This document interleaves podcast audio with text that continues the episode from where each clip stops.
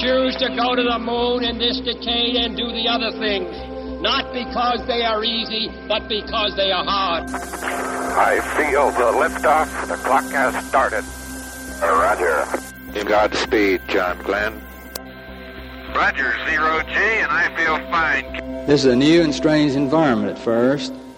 This suddenly finding yourself in orbit. We have a liftoff, 32 minutes past the hour. Liftoff on Apollo 11. Houston, uh, Tranquility Base here. The Eagle has landed. I'm going to step off the LEM now.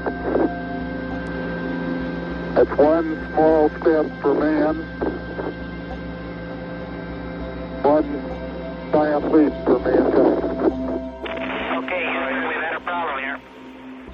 is Houston. Say again, please. Uh, Houston, we've had a problem. Welcome home, Columbia. Beautiful, beautiful.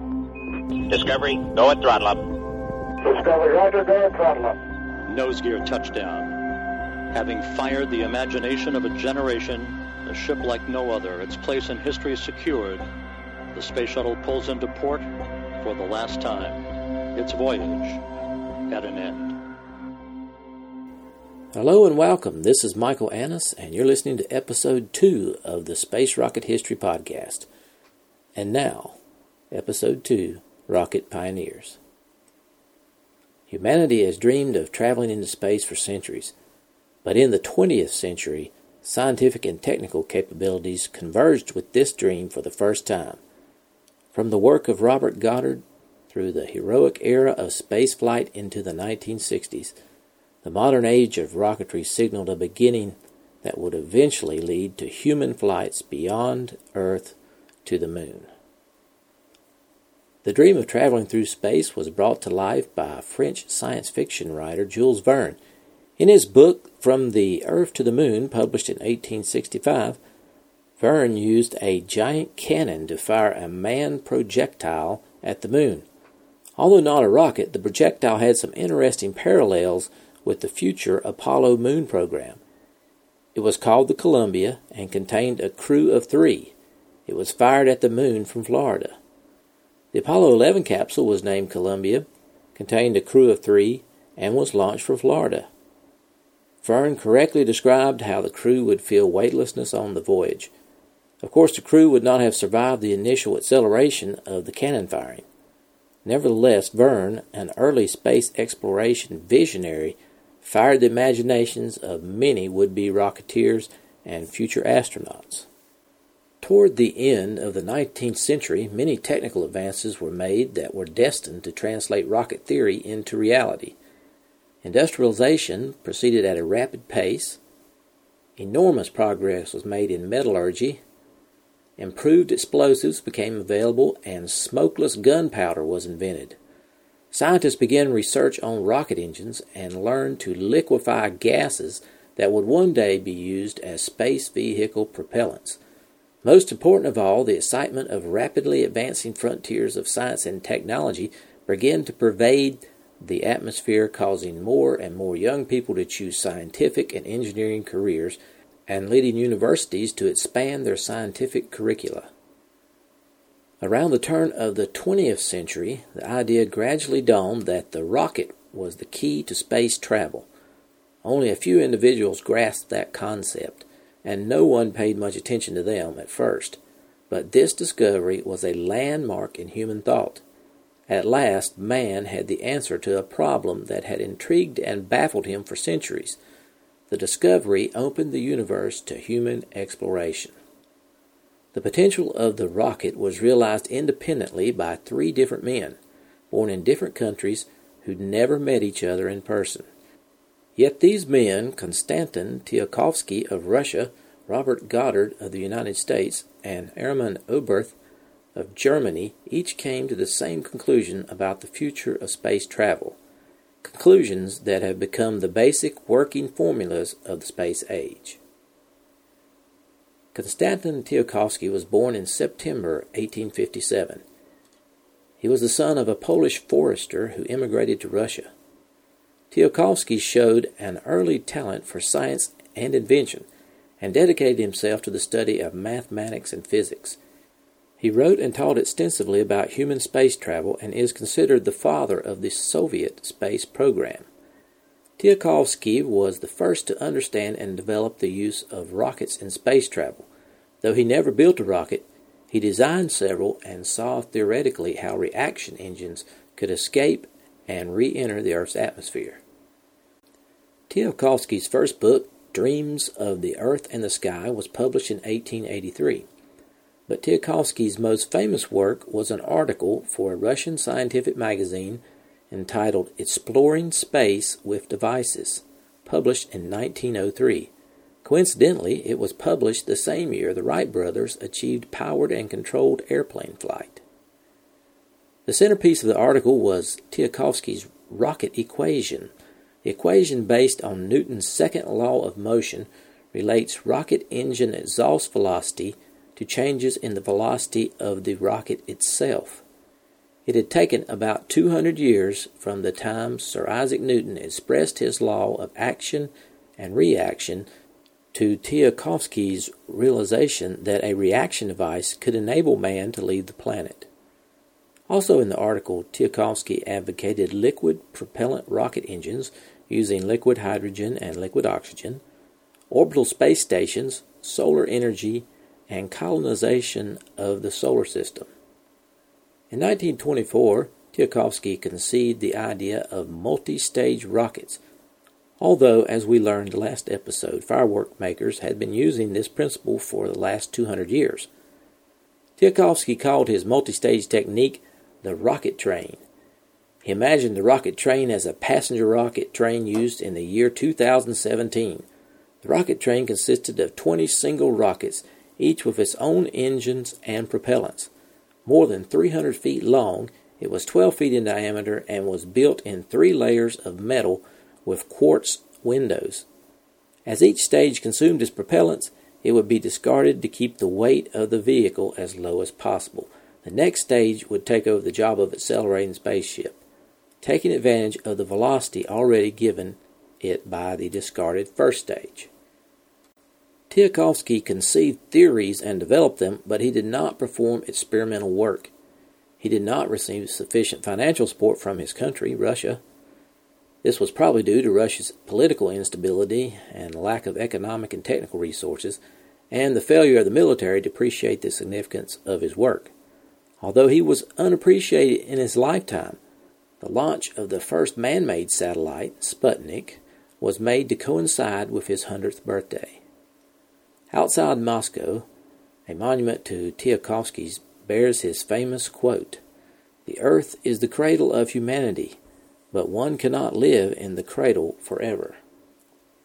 Unlike Tsiolkovsky, Robert Goddard was able to combine theory and practice. Goddard was born 25 years after Tsiolkovsky on October 5, 1882, in Worcester, Massachusetts. As a boy, Goddard showed aptitude for science and engineering, but he was inspired by science fiction. Among his favorites were H.G. Wells' War of the Worlds, and Jules Verne's From the Earth to the Moon. In Goddard's autobiography, he acknowledged the debt he owed to Wells and other science fiction writers by recalling that they, quote, gripped his imagination tremendously. He also acknowledged Newton's accomplishment. He wrote, Newton's third law made me realize that if a way to navigate space were to be discovered or invented, it would be the result of a knowledge of physics and mathematics. In 1909, Robert Goddard independently came to the same conclusion as Tsiolkovsky. In his study of fuels, Goddard determined that liquid hydrogen and liquid oxygen would serve as an efficient source of propulsion when properly combusted. In 1914, Robert Goddard was granted patents for rocket combustion chambers, nozzles, propellant feed systems, and multi stage rocket designs. World War I caused a temporary interruption of Goddard's work on high altitude research. He went to California to work on military rockets. In November 1918, just four days before the armistice that ended World War I was signed, Goddard fired several rocket devices for representatives of the U.S. military and other assorted guests at the Aberdeen Proving Grounds. The rocket devices demonstrated were the forerunners of the World War II bazooka. In 1919, Robert Goddard submitted his most famous work titled A Method of Attaining Extreme Altitudes. This work would have gone unnoticed by all but a tiny segment of the academic community were it not for the inclusion at the end of the report a section called Calculations of minimum mass required to raise one pound to an infinite altitude. Infinite altitude meant spaceflight, escape from the Earth's gravity, a subject never far from Goddard's mind. And spaceflight in Goddard's day meant going to the moon. Goddard was an introverted man and used to working quietly and alone. He was completely unprepared for what occurred next Newspaper editors seized on the infinite altitude statements made in Goddard's report and sensationalized them, turning the professor from Massachusetts into the Moon Man. Goddard, who had sought only the attention of fellow scientists, was profoundly irritated by the wave of publicity, some of which made him the butt of jokes. He finally decided that all he could do was remain silent until the newspapers lost interest, and eventually they did. In 1926, Robert Goddard tested the world's first successful liquid fueled rocket in Auburn, Massachusetts. It attained a height of 41 feet in two and a half seconds, and it came to rest 184 feet from the launch pad. Its flight, though unimpressive, was the forerunner of the Saturn V moon rocket 43 years later. In 1929, the famous aviator Charles Lindbergh who had read of Goddard's work, arranged for Goddard to receive $50,000 from the Guggenheim Fund for the Promotion of Aeronautics. This money funded Goddard's move from the crowded Massachusetts to Roswell, New Mexico, where he worked with his wife and four assistants. At last, Goddard was able to work on his rockets full time. The move paid off. On December 30, 1930, Goddard fired an 11 foot liquid fueled rocket to a height of 2,000 feet at a speed of 500 miles per hour. The age of modern liquid propelled rocketry had begun. Like Tsiolkovsky, Goddard was little known and less appreciated during his lifetime, yet his efforts had incalculable influence on the course of history. Only after his death did the country take notice of his genius and recognize him as the father of modern rocketry. The third great pioneer of rocketry, Hermann Oberth, was born in Hungary on June 25, 1894. At the time of Oberth's birth, Tsiolkovsky was in his middle 30s, while Goddard had not yet reached his teens. Like his predecessors, Oberth's interest in spaceflight received its initial stimulus from great science fiction writers of the 19th century, particularly Jules Verne. Oberth's first ideas were far fetched, such as a magnetic acceleration device in a long tunnel from which the air had been evacuated, and an airplane with silk propellers. But Oberth persisted until he came upon the Newton's action reaction principle for rocket engines, just like his predecessors. In 1923, Oberth published his first book, the much celebrated By Rocket into Space. Oberth's book demonstrated many of the truths that today are taken for granted such as a rocket can operate in the vacuum of space, and a rocket can move faster than the velocity of its own exhaust gases. Oberth realized that it would be possible for a rocket to launch a payload into orbit around the Earth if the required velocity could be generated, a thought which led him to investigate many propellant combinations.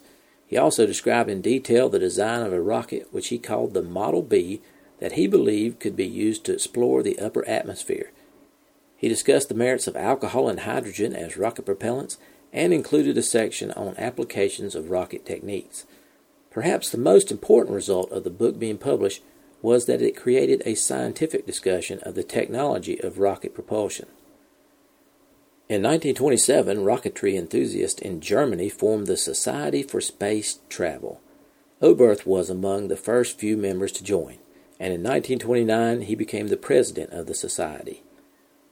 Unlike the introverted Goddard, Oberth did everything he could to publicize rocketry in general and his own work in particular. he became a technical advisor to the UFA Film Company on a movie called Girl in the Moon. As a publicity stunt for the movie, Oberth was given the task to design, build, and fly a rocket. More of a theoretician than an engineer, Oberth had little success. The rocket was actually designed and constructed, but it quickly became apparent that many basic component changes would have to be made if the rocket were ever to fly. A small test motor built by Oberth was successfully static tested in July of 1930. Throughout his life, Oberth was always active in the movement to forward the use of rockets and encouraged others to work, lecture, and write about rockets and spaceflight. The lifetimes of these three great pioneers spanned over 100 years, from Tsiolkovsky's birth in 1857 to the death of Hermann Oberth in 1989. Their most significant contributions occurred between the mid 1880s to the 1930s. Each man made his basic discoveries and laid the foundation of his future activities by his early 20s. What these three pioneers started, others were eager to finish. The impetus provided by their discoveries attracted dozens of eager engineers and scientists into rocketry and astronautical research. Major technical barriers still had to be overcome, but for the first time in history, a sizable group of men had begun to take space travel seriously.